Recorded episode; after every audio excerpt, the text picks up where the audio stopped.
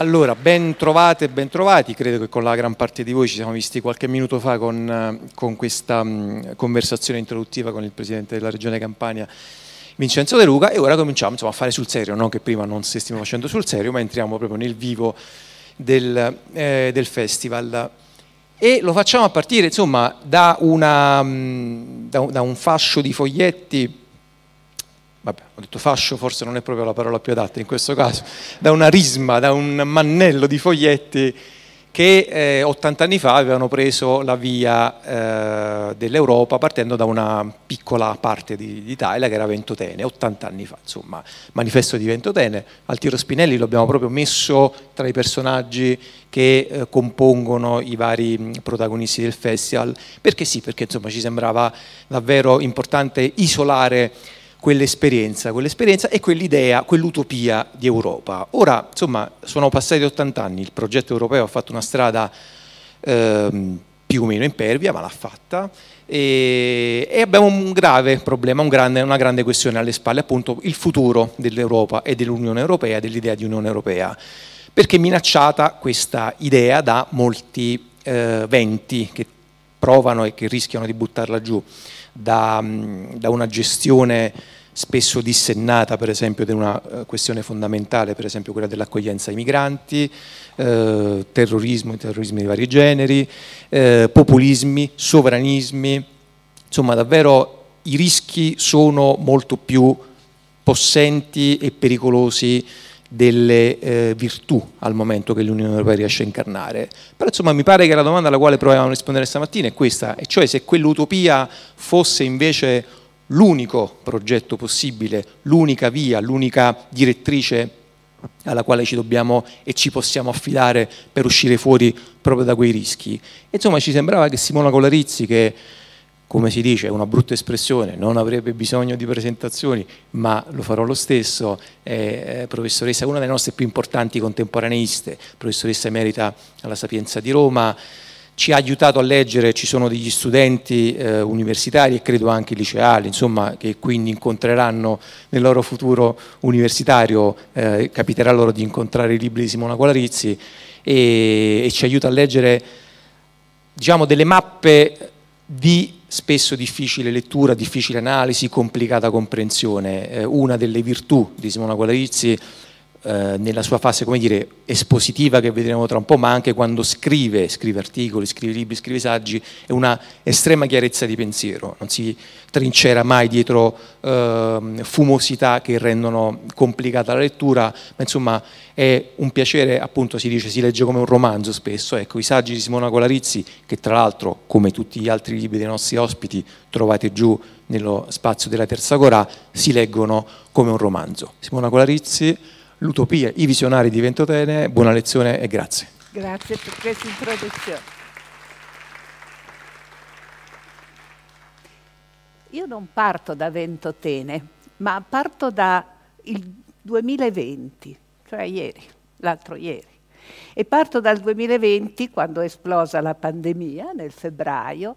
Eh, la terza ci ha appena ricordato che eravamo qui a Napoli, eravamo a Napoli e, e appena in tempo per venire chiusi, venire chiusi a casa. Cioè questa pandemia ha cambiato, ha cambiato la nostra vita, ha cambiato la vita di tutti gli europei.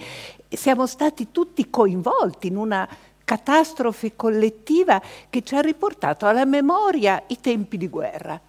Eh, ovviamente per quanto in dimensioni non paragonabili, e noi abbiamo vissuto in questi, in questi due anni, abbiamo vissuto dei disagi, delle paure, dei dolori eh, che eh, ci hanno riportato alla mente i racconti che ci avevano fatto i nostri padri, i nostri nonni, poi ovviamente a seconda del, dell'età di ciascuno di noi, oppure non, non, li abbiamo mai sentiti raccontati, ma li abbiamo visti in tantissimi film, i film di guerra sulla seconda guerra mondiale, li abbiamo, li abbiamo anche eh, ovviamente letti nei libri di scuola. Tutto ciò acquistava eh, ogni giorno una dimensione diversa questo racconto, era cioè una dimensione tridimensionale, eh, nel senso che chiusi in casa, eh, il coprifuoco, eh, le sirene.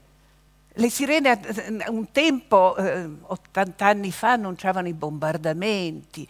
Eh, le sirene di adesso erano le sirene delle ambulanze che portavano i malati in ospedali dove non c'era nemmeno un posto a sedere. E c'erano le code ai negozi alimentari, ce le ricordiamo bene, le abbiamo vissute l'altro giorno. Eh, eh code distanziate, perché poi tutti gli altri negozi erano chiusi, c'era il coprifuoco. E, eh, tutte, e poi c'è stato quando il lockdown era proprio un lockdown rigorosissimo, non si poteva uscire di casa, non si poteva incontrare i familiari, i mariti, i fidanzati, gli amanti, le mogli. E poi erano chiusi tutti i battenti di tutti i negozi, ma erano chiusi i battenti del teatro dei concerti, erano chiuse le discoteche, erano chiuse le biblioteche erano chiusi ristoranti, cinema, eccetera, eccetera, eccetera. Bene, eh, sembrava proprio che fosse calato il buio, eh, un buio appunto che ricordava, che ricordava che la, la guerra. Eh, e poi naturalmente c'erano le informazioni, le informazioni che ci dicevano che, che i morti ogni giorno sembravano crescere ogni giorno alla fine si spegneva la speranza che avevamo accarezzato tutti nei primi tempi della pandemia. La speranza cioè che, che finisse, che finisse presto. E, e paradossalmente anche questa speranza di una pandemia che finisse presto, beh, eh, per uno storico non può non ricordare la guerra lampo a cui gli italiani nel 1940 avevano creduto quando eh, Mussolini li ha trascinati nella seconda guerra mondiale. E ci avevano creduto perché Hitler aveva vinto dappertutto. Eh, quindi poteva essere una guerra breve, una guerra senza costi. Sì, qualche piccolo costo umano e naturalmente con un bel bottino. E, e, Tanto appunto Hitler aveva, aveva vinto dappertutto. Aveva ormai eh, nel 1940 non c'era più uno Stato dell'Europa occidentale che non, so, che non fosse stato ormai vinto dal fascismo, dal, dal nazismo, dalle armate di Hitler. Eh, persino gli inglesi erano, eh, era, l'esercito inglese era scomparso, era scomparso in quella eh, in quella ritirata da Dunkerque che abbiamo visto proprio recentemente, il film, di, il film su Dunkirk, eh, è, è, recentissimo. È stata quella che era stata denominata scusate, l'ora più buia. Mi sembra sia proprio un titolo anche questo di un film. E, e, e così aveva detto Churchill, ma si sbagliava, sapete si sbagliava perché non è il 1940 l'ora, più buia della seconda guerra mondiale, è il 41 l'ora più buia. Il 41 quando a quel punto gli eserciti nazisti erano dilagati anche, anche a est e erano arrivati alle porte di Mosca e tutto sembrava in quell'agosto 40, sembrava che la civiltà europea sarebbe scomparsa. Bene, cioè malissimo naturalmente, perché al culmine di, questo, di questi orrori, ah scusate, che succede? Voi volevo farvi vedere l'isola di Ventotene, c'è qualcosa che non funziona. Eccola. Mm, è riscomparsa? Ecco, oh. perché al culmine di questo orrore Beh, ci sono stati, de, c'era un gruppo di antifascisti democratici chiusi, confinati nell'isola di Ventotene. L'isola di Ventotene è bellissima. Non lo dico a voi che siete in gran parte napoletani, ma sapete che è una meravigliosa isola sul Mar Tirreno, fra, fra Napoli e, e Formia, insomma, più o meno. Eh, e, erano stati lì confinati dalla dittatura fascista e eh, firmano un, preparano, progettano e firmano un manifesto, un manifesto che si intitola, e ve lo faccio anche vedere, sempre che ci, ci riesca. Eh. Ah, scusate. Eh, non, non sono pratica, sono di un'altra generazione questi maledetti cose. Sentite, non funziona però, eh? Mi fate vedere la, la... ecco, l'introduzione del manifesto di Ventotene. Eh, firmano un manifesto. Eh, eh, Ernesto Rossi e Altiero Spinelli firmano il manifesto di Ventotene che ha un titolo Per un'Europa libera e unita. Eh, beh, eh, progettare in quel momento, in quel momento di guerra che ho così riassunto in poche parole, beh, progettare un'Europa libera e unita. Beh, sembrava la, l'utopia delle utopie, eh, sembrava un'invenzione del futuro immaginifica, priva di ogni senso. Però Spinelli credeva fermamente alle parole di Max Weber e le parole di Max Weber dicono Max Weber aveva scritto, il possibile non sarebbe mai raggiunto se nel mondo non si ritentasse sempre l'impossibile. è un esempio, secondo me, che ho preso eh, perché è un esempio che oggi dobbiamo seguire, anche se naturalmente non ha senso il paragone con la seconda guerra mondiale, con le condizioni in cui ci ha lasciato la pandemia, ma è, è però l'invito che noi dobbiamo raccogliere da questo manifesto, è l'invito a guardare avanti, ad avere il coraggio di credere che si può vivere in un mondo migliore se non per noi, perlomeno per le generazioni future a cui forse dobbiamo qualche cosa. Eh, certo, eh, adesso, oh, adesso qualche, qualche, luce di speranza c'è, ma tutto ancora ci, ci pare molto incerto.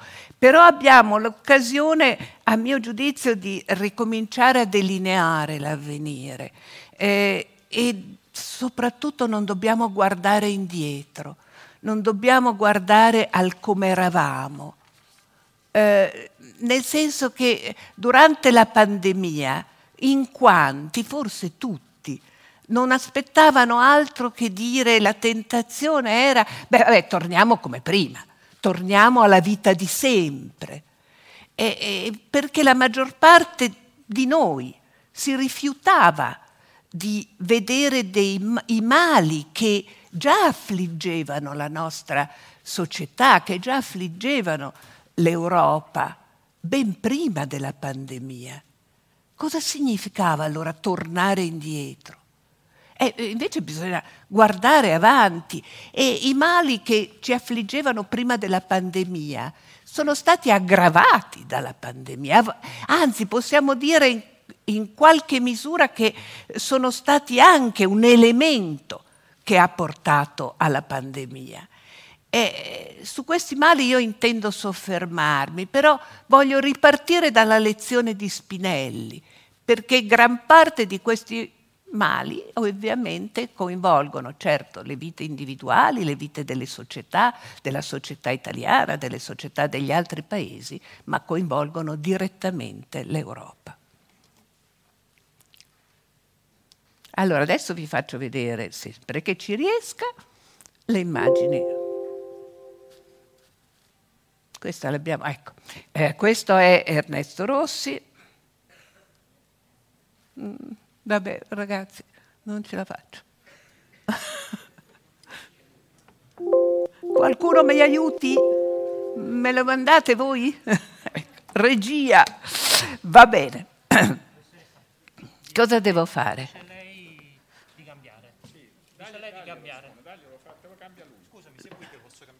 Sì, ma io lo, lo faccio così e non viene niente. Scusate. Ok, allora, ferma, torna dietro. Si è proprio bloccato. Vabbè, scusate, eh, sono delle immagini che, che, che, poi vi faccio vedere, magari ve le faccio vedere alla fine perché se no non riesco, poi perdo il filo del discorso. Allora, eh, perché parto parto dal, dal discorso del, manifesto di Ventotene, parto da questo perché in realtà eh, quello che sembrava impossibile in realtà si è realizzato. Un'Europa libera e unita si è realizzato. naturalmente non si è realizzato come era stato sognato, ma mi sembra che l'abbia detto anche eh, eh, oggi De Luca, il governatore De Luca.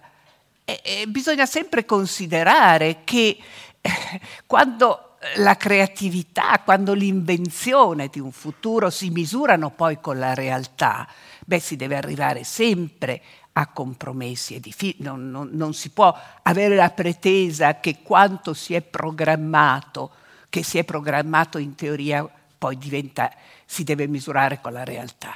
E, e la realtà, eh, ve la volevo far vedere, avevo un'immagine delle macerie, eh, che eh, quelle sono un'immagine molto bella delle macerie in Italia, e la realtà del 45 erano proprio eh, le macerie era un'Europa in macerie, una, una, per favore toglietemele, se no io guardo da una parte e non riesco più, vi prego. Eh, abbiate pazienza, eh, mi, mi, rendo conto che è uno spettacolo, ma eh, vabbè. La realtà del 45 era una realtà di un'Europa, in, me l'ha rovinata eh, in questo modo la lezione.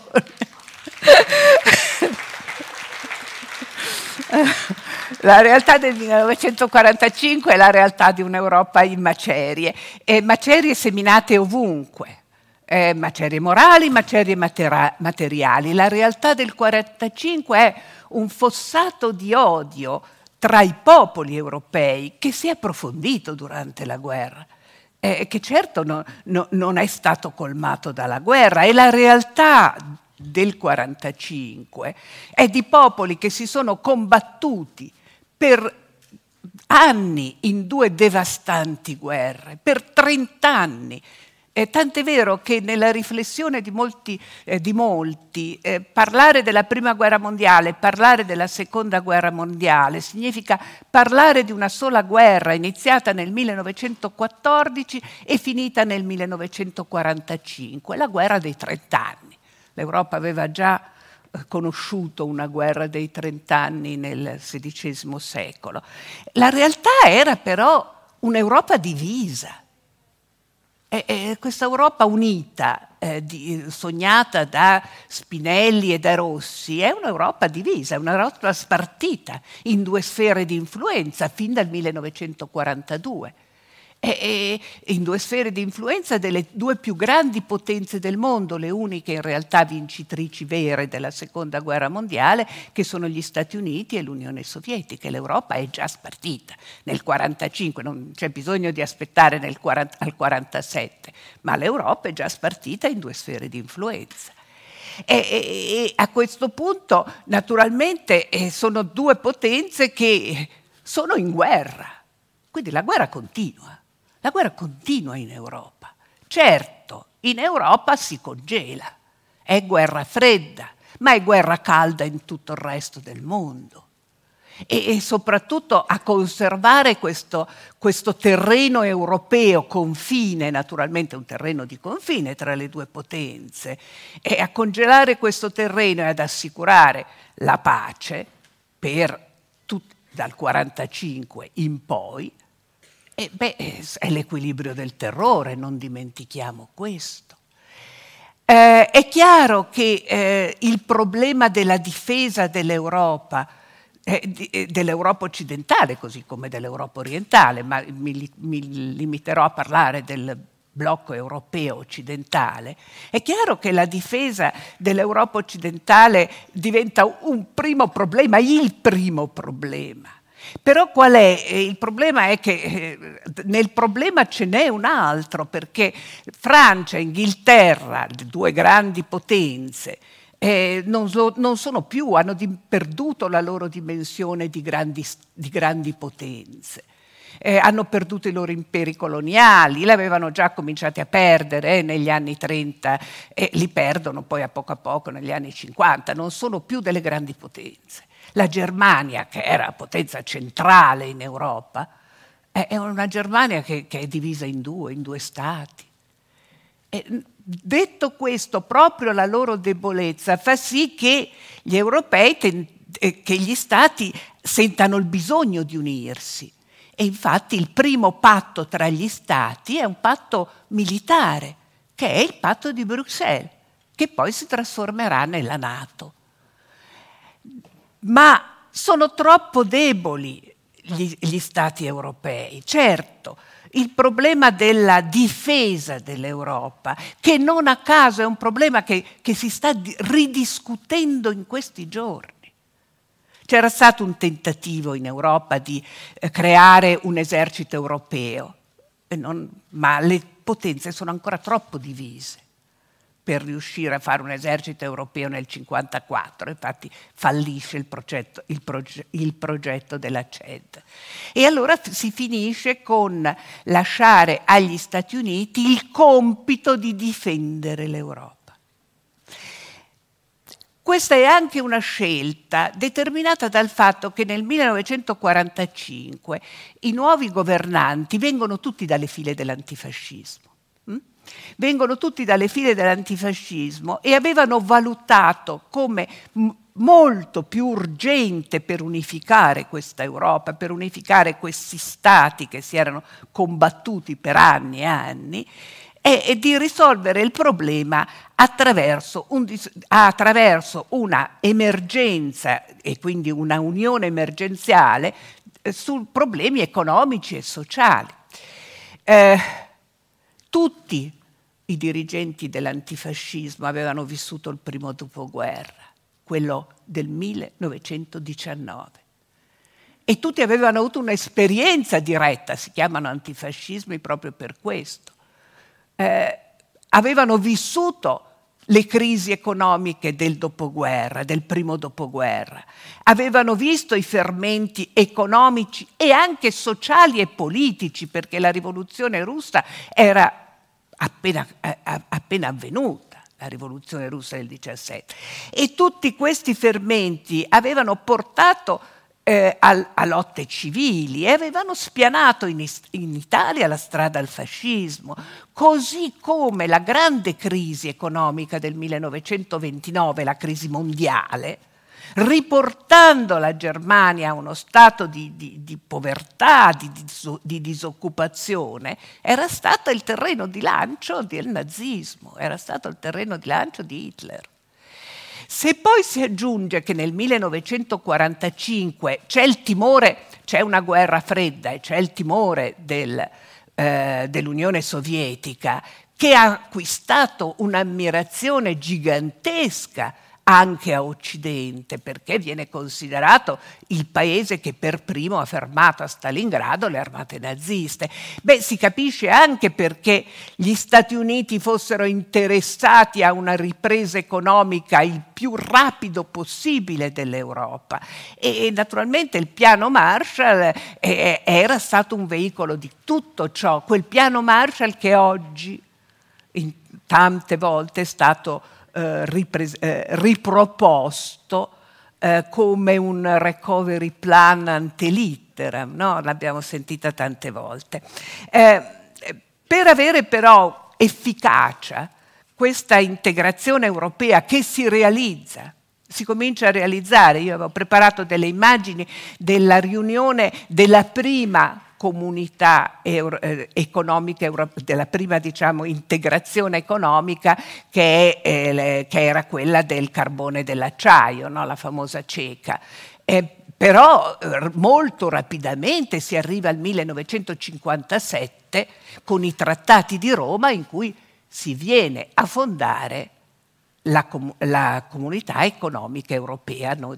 In, eh, di, diciamo da noi si chiamava il MEC, ecco. però è la comunità economica europea che è vissuta fino alla sua trasformazione in Unione Europea.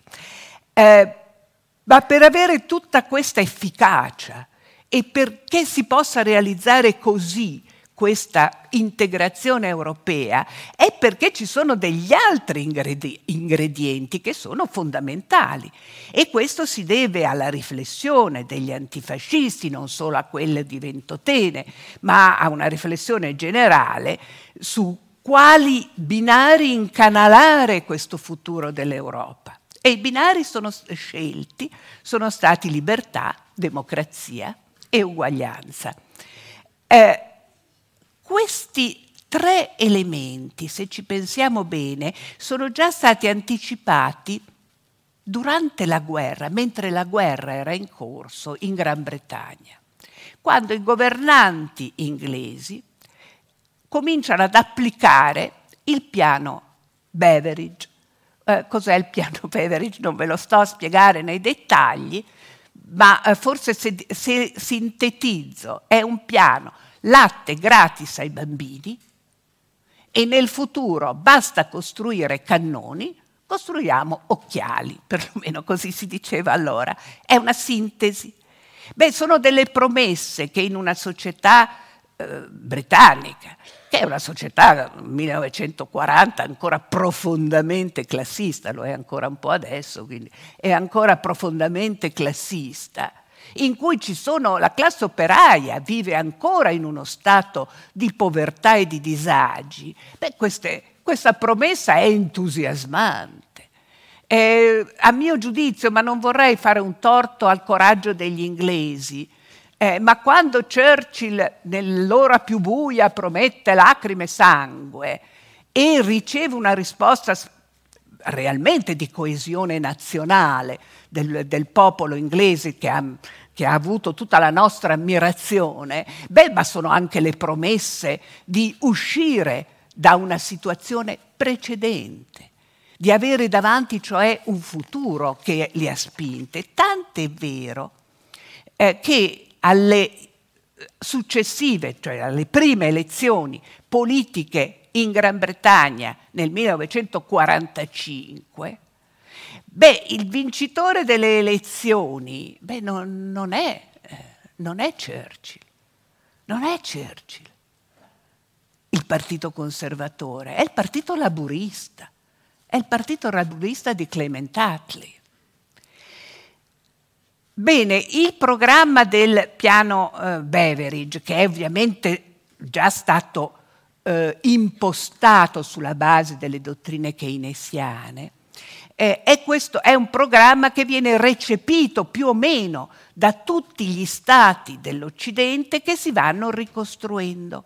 E che si vanno ricostruendo e che stanno creando nuovamente delle costituzioni che sono naturalmente delle costituzioni democratiche, in cui però accanto alla democrazia politica è fondamentale la democrazia sociale e la democrazia sociale viene assicurata in una cornice di economia mista privata e pubblica o comunque in cui, questo poi è a seconda degli stati naturalmente, eh, in cui lo, lo, Stato ha larghe funzioni di controllo sull'economia. Eh, anche qui in massima sintesi, eh, come è stato definito questo nuovo assetto? L'ha definito nel 1949 Schumpeter dicendo è un capitalismo laburista che si va ad affermare in tutti gli stati europei dell'Occidente. E, eh, ed è la ricetta vera per arrivare a mettersi alle spalle le macerie in così poco tempo. L'intera Europa, così economicamente integrata, si avvia a quella stagione che è l'età dell'oro, è la lunga stagione del welfare lunga stagione del welfare che significa piena occupazione, eh, tassi di sviluppo alti, in grande crescita, protezioni sociali, benessere più diffuso. Insomma, per i francesi ovviamente le hanno chiamate, i francesi sono sempre enfatici, le Trente Glorieuses. In Italia sono gli anni del miracolo economico, naturalmente. Eh, in, in Gran Bretagna, eh, ma questa è un'espressione usata dalla Thatcher quando il welfare va un po' in crisi, eh, il nanny state, il, lo stato bambinaia. Mm? Certo, l'Europa politica, intesa proprio però come uno Stato unitario, democratico, europeo, non esisteva. Mm? Esistevano, esisteva una comunità economica europea composta da stati democratici. perché la democrazia era ovviamente il prerequisito per l'ingresso in Europa. Solo gli stati democratici potevano accedere alla comunità economica europea.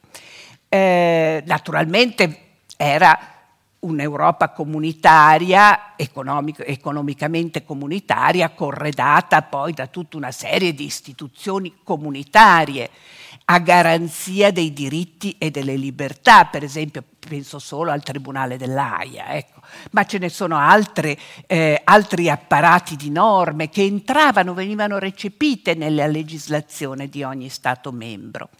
Mancava però, mancava, mancava una cittadinanza europea nel senso vero della parola. E scusate, mancava una Costituzione europea.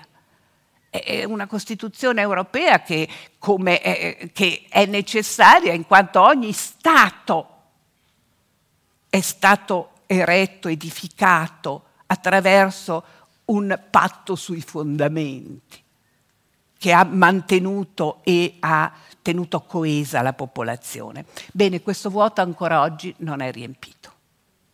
Si è cominciato a riempire nel 1979 quando è stato varato il Parlamento europeo 1979 in cui sedevano i rappresentanti dei nove stati allora erano solo nove della CE e tra questo naturalmente c'era Spinelli Spinelli vecchio, ho l'immagine di Spinelli vecchio che trovate nel, nel, nel programma del, del festival, è Spinelli vecchio quando arriva in Europa e siede tutti, con tutti i diritti in Europa. Ehm, è un Parlamento che non ha però i pieni poteri, che non ha ancora un potere pieno legislativo, eh, però è un primo passo è un primo passo a, a, che verrà seguito da tutti un'altra serie di passi, ma per arrivare prima a tutti i serie di passi e quindi poi per avviarmi, no, ancora c'è un po' di tempo, eh, diciamo che eh, la, la, eh, a quel punto, a partire dai 70, l'Unione Europea eh, entra in una vera e propria nuova fase rifondativa. E da allora noi abbiamo tutta una serie di passi che vanno dal 79 eh, c'è il Parlamento europeo e contemporaneamente il serpente monetario europeo, importantissimo la SME, poi c'è nel 1985 l'atto unico, poi c'è nel 92 il trattato di Maastricht per arrivare al 99 alla moneta unica, cioè all'euro. Sono tutte tappe tappe che naturalmente avrebbero comportato nuove strutture, nuove strutture di comando che gli stati nazionali devolvevano all'Unione Europea, cioè al MEC, insomma alla, alla CE. Non è ancora Unione Europea, lo diventa con, con l'euro. Eh, su questa seconda pagina della storia europea e della vicenda europea eh, bisogna discutere perché questa è una pagina ancora aperta. Ed è forse su questa pagina che noi, anzi è sicuramente su questa pagina che noi dobbiamo inventare il futuro dell'Europa. Eh, e perché questa seconda pagina coincide con quello che è un cambiamento di epoca storica. Negli anni 70 comincia la transizione da un'era storica a un'altra era. Eh, i, chi è nato dopo gli anni 70 è nato in un'altra epoca storica per fare capire ancora eh, in maniera, eh, se volete, più piatta, più sintetica questo concetto. Eh, si è chiusa un'era che era cominciata a, con sta- la nascita degli stati-nazione, che era eh, cominciata con la seconda rivoluzione industriale, con la nascita delle società di massa. Beh, questa, eh, questa era è finita. È un'era storica che abbiamo alle spalle. Una, se andiamo a vedere, eh, sono scomparsi, ne parlava anche, ne parlava anche il governatore eh, stamattina, eh, De Luca. E sono scomparsi tutti i pilastri in cui erano inquadrate le società, cioè tutti quei pilastri che erano basati su strutture collettive. È su grandi aggregati collettivi, le fabbriche, su grandi aggregati sociali, i sindacati, su grandi aggregati politici, i partiti. E tutto questo si è liquefatto, tanto per fare un'assonanza con un, eh, con un eh, discorso di una società liquida, insomma. Eh, si sono proprio liquefatti moltitudini di individui e, che, e quindi che si trovano a fronteggiare questo cambiamento, che è un cambiamento che, non, che ovviamente riguarda l'intero mondo.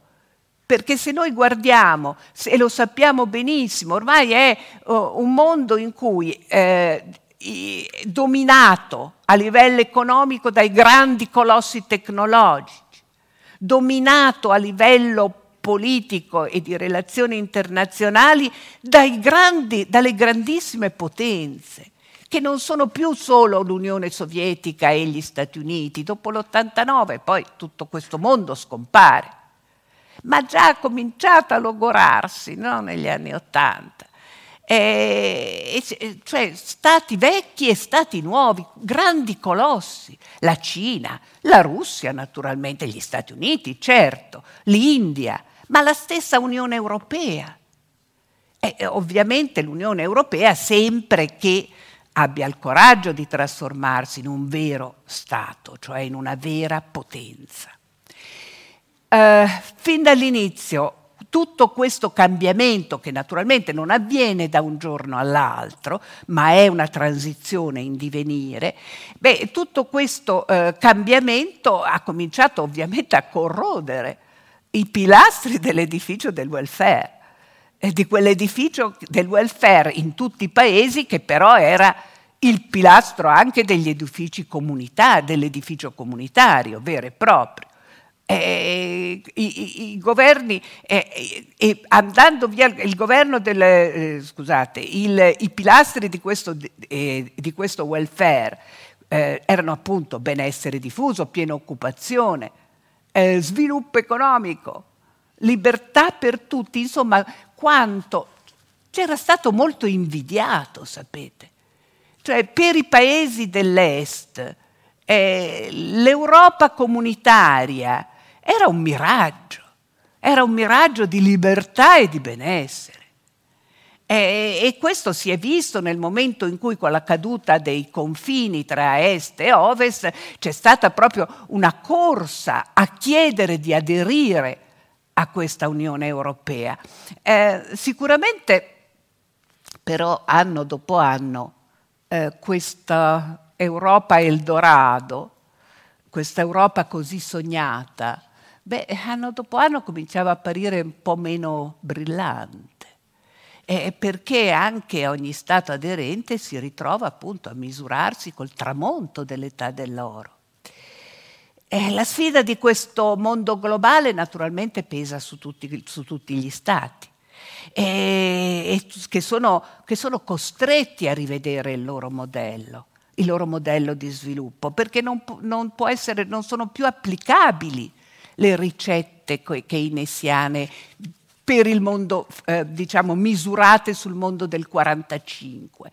Non è più possibile negli anni 80, bisognava rivedere questo modello di sviluppo. E anche perché non era più sopportato ovviamente da quella crescita economica, anzi eh, veniva ogni volta, diciamo, non dico travolto, ma indebolito dalle crisi internazionali ricorrenti. Non sto a parlare, per esempio, delle crisi petrolifere che scuotono tutti gli anni 70 e poi ce ne sono molte altre. Tra l'altro, pensate solo che una, un mondo così globale, che cosa significa per le tempeste finanziarie che può creare e allora forse va eh, individuato meglio il perché c'è questa lento percorso, ma un percorso inarrestabile verso l'euro. Eh, sono, eh, quali, qual è stato diciamo, il deficit di, eh di, governo o perlomeno la scelta, la, la, eh, la possibilità di, di, di, fare una scelta o un'altra, cioè di come affrontare questo, eh, questi grossissimi problemi? Come si sono stati affrontati. Invece, qual era la strada teoricamente, come, come si sta dicendo oggi? Eh? Non è che io mi sto inventando un'altra strada. Adesso il dibattito che si apre oggi è proprio un dibattito di dire bisognava procedere allora e tanto più oggi, a quelle riforme che erano necessarie, cioè a riformare tutte quelle vecchie strutture costituzionali, politiche, sociali, economiche, finanziarie, culturali, beh, affondando il coltello là dove eh, si erano sviluppate delle sedimentazioni perverse che non, non funzionavano più. E invece che cosa si è fatto? Si, fi- si è un po' finito per abbracciare il liberismo le dottrine liberiste che, eh, che affidano tutto al mercato in cui si è individuato in un certo senso come un responsabile di questa mancata crescita proprio lo Stato, proprio le strutture pubbliche, che avendo compiti sociali avevano bloccato o comunque limitato e, vincola, e messi dei vincoli troppo forti allo sviluppo del mercato. Le forze economiche si devono misurare su un mercato libero perché sono in grado eh, di, auto, eh, diciamo, di autoregolamentarsi, e, e, quindi questa è la ricetta, da cui, eh, ma questa ricetta è stata più o meno applicata in vari modi e in vari tempi nei vari stati, ma eh, il, il, problema è che questi stati hanno cercato ovviamente di eh, mantenere livelli di welfare e per mantenere livelli di welfare come nel passato e calcolate che questi livelli di welfare si erano fatti sempre più espansivi, e hanno dovuto continuare a erogare risorse pubbliche. E, e questo ha portato in rosso i bilanci non solo dell'Italia, sapete, non solo dell'Italia e della Grecia. Eh, eh, però il problema del, eh, dei, dei, dei, debiti degli stati all'interno della comunità era diventato incompatibile con una comunità economica che si voleva trasformare in una comunità coesa di tutti gli stati per, per, per vincere la sfida di un mondo globale, per vincere la sfida delle, eh, di tutte le grandi potenze. E naturalmente per fare questo in quel diciamo, percorso che ho appena scandito per tappe per arrivare all'euro, eh, il discorso vero è che sono state fissate delle regole a cui hanno aderito i vari stati eh, per, perché ci fosse un controllo, un controllo monetario, un controllo economico, perché eh, c'erano delle regole anche molto stringenti per raffreddare la competizione tra gli stati membri e, e questo, questo è, è, ha raggiunto l'euro. Bene, cioè ha raggiunto una moneta che è la moneta più forte eh, del mondo. Noi ce lo dimentichiamo sempre, ma l'euro è la moneta più forte del mondo. Quindi obiettivo raggiunto si potrebbe dire, no? Eh, sì, con qualche sofferenza, ma obiettivo raggiunto. Eh, no, perché non sono qualche, conferen- qualche sofferenza, perché sono i costi. I costi sono, fa- sono i costi sociali, politici, culturali, sono stati fortissimi. E, per, e le sappiamo, perché le conseguenze politiche dopo 30 anni di questa cura hanno provocato necessariamente una reazione, una reazione antieuropea che ha messo in sofferenza tutti gli stati della UE, che adesso sono diventati ben 27. E ovunque crescevano i movimenti populisti Ovunque crescevano movimenti populisti e anti-europei, e dovunque si ingrossavano le file delle destre estreme, anch'esse schierate contro l'Europa. E, e poi non erano solo le destre estreme, attenzione, a provocare nel 2016 la Brexit. Il referendum della Brexit del 2016. E non, non sono state le destre estreme, Eh, la, la, Brexit, referendum della, il referendum sulla Brexit viene votato in massa da una middle class, da una middle class impoverita, spaventata, eh, che forse si illude eh, che la Gran Bretagna possa tornare a uno splendore imperiale di un tempo, eh, ma è un esempio che attira la destra francese. È un esempio che anche se, anche, attira anche quei popoli dove non c'era mai stata grandezza imperiale nella storia. Eh, il panorama degli antieuropeisti ha molte, molte facce, troppe. Ci sono i razzisti, dei neonazisti e dei fascisti, e dei neofascisti, scusate. Il nazionalismo esplicito nei paesi dell'Est, quei paesi che si sono uniti nel patto di Visegrad. Eh, ci sono in Italia e anche altrove dove non ci sono proprio nazionalismi così esasperati, ci sono i sovranisti. È un, del, di, eh, un nuovo modo di declinare il, il nazionalismo. E, e poi c'è tutto un variegato mondo, sapete di anti-europeisti che, noi, che, che, che, io posso definire semplicemente come i cultori dell'anti, i cultori del no, eh, che sono i complottisti, gli anticapitalisti, gli antiscienza, i pauperisti e così via. Questo è un mondo tutto anti-europeo. Denominatore comune naturalmente la paura della globalizzazione, questo noi lo sappiamo perfettamente, alla quale si fa risalire la responsabilità di un terremoto sociale che ha trascinato i ceti medi sempre verso gli ultimi gradini di una scala sociale e questo eh, è, è qualcosa di insopportabile per i per i ceti medi di tutti i paesi dell'Occidente europeo e degli Stati Uniti anche, che sono stati i protagonisti, la spina dorsale della ricostruzione e del miracolo economico. Sono stati loro la spina dorsale dello sviluppo e, che adesso si sono sentiti marginali. Non è solo un fatto di essere impoveriti, sono marginali, perché poi è una middle class che è un fenomeno mondiale, è una massa di popolazione che non si può nemmeno dire che non ha istruzione, tutt'altro.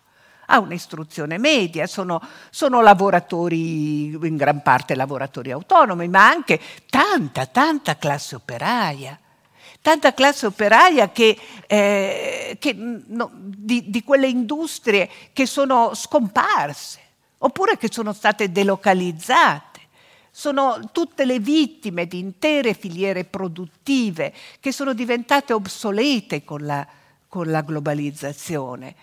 E questi, tutti questi ceti eh, scontano anche dei limiti, che sono un po' dei limiti culturali, ma soprattutto anche dei limiti di età che impediscono a loro di misurarsi con quell'universo digitale eh, che è, è difficile per, per, per, chi ha, per chi non è nato nella generazione digitale, oppure di inventarsi nuovi lavori.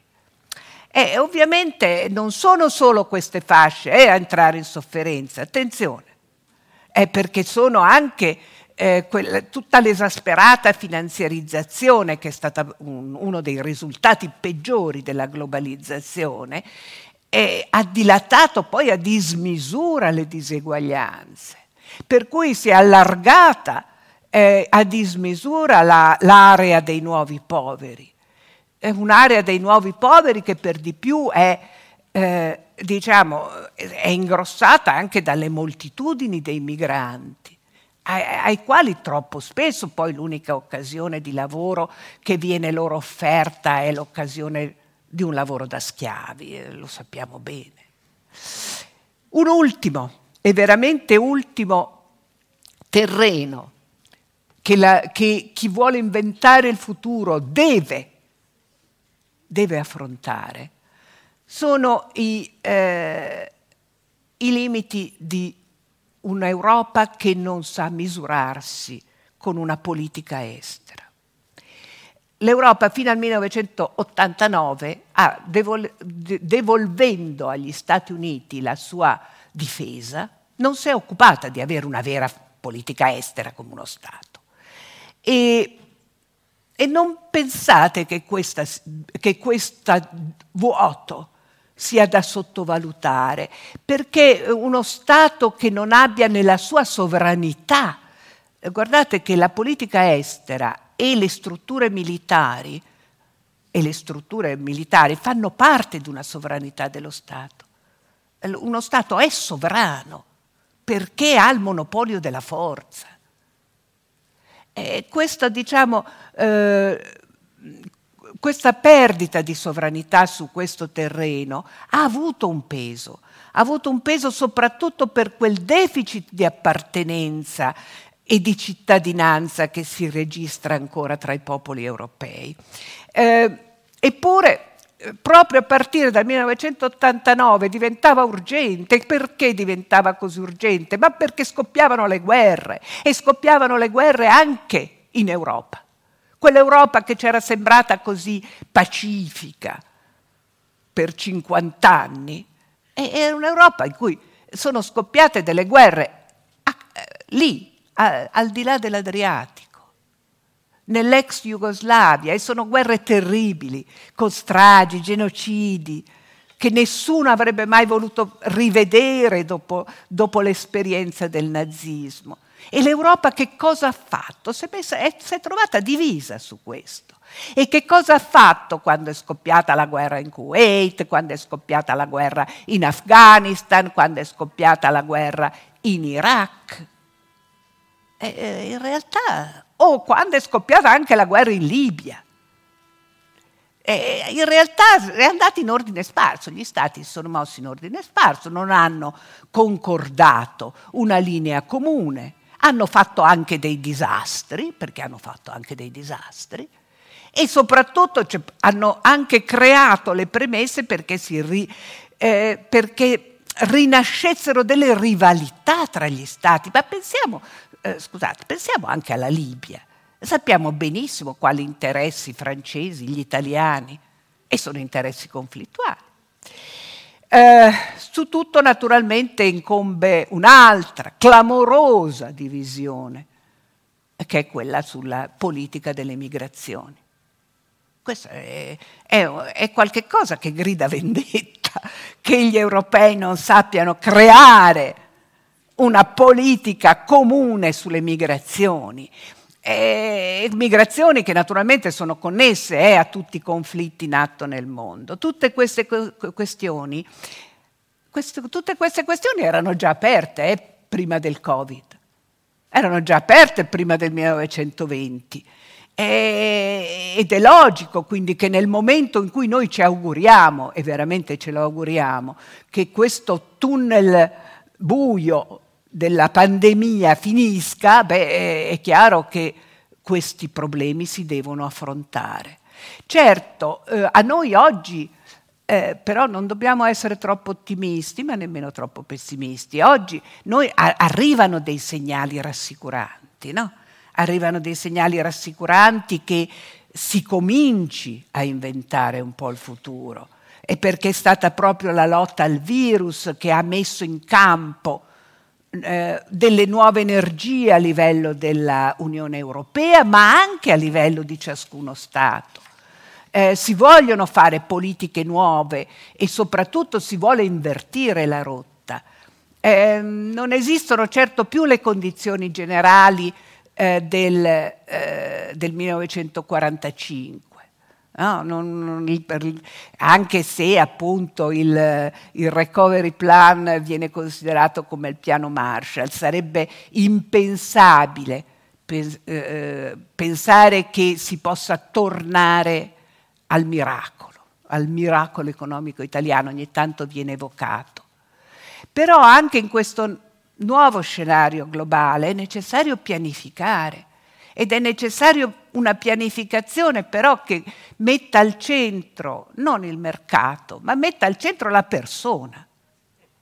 Eh, e quindi adesso in sede dell'Unione Europea è stato lanciato il Next Generation EU. Eh, il, il Next Generation EU prevede un bilancio a lungo termine delle risorse da erogare ovviamente a ciascun paese secondo i criteri concordati in, in sede comunitaria. Però spetta a ogni Stato preparare un piano di ripresa e di resilienza. E spetta a ogni Stato delineare quelle riforme che sono indispensabili per ridare ai cittadini la fiducia in se stessi e in Europa. E spetta ai cittadini uscire dall'apatia, dai troppi no, dalle contrapposizioni sterili per ritornare a diventare protagonisti della politica.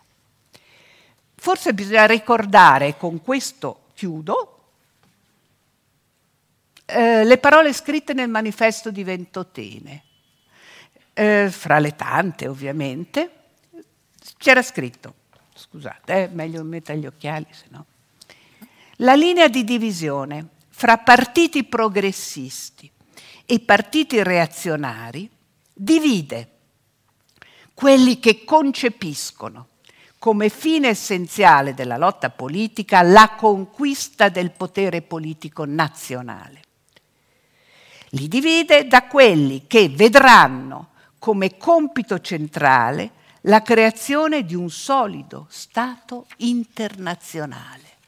E non la chiudo qui, perché queste parole che sono state scritte 80 anni fa hanno risuonato in un discorso, anche questo lontanissimo, è del 1954, di Luigi Einaudi, presidente della Repubblica Italiana, che scriveva gli stati esistenti sono polvere senza sostanza, solo l'unione può farli durare. Il problema non è fra l'indipendenza e l'unione, è fra esistere tutti o scomparire. Grazie.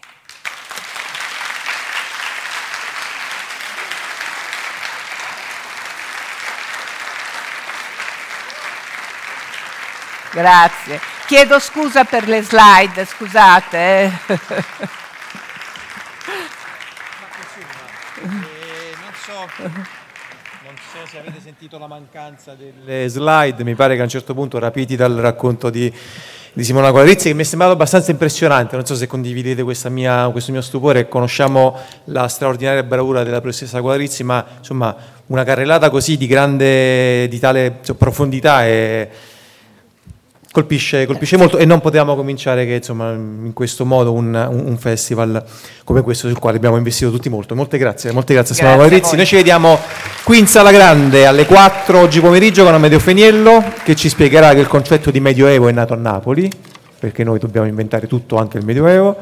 E poi ci sarà Alessandro Vanoli alle 19 e alle 21 chiudiamo la serata con Valerio Magrelli. Grazie, ci vediamo più tardi. Grazie.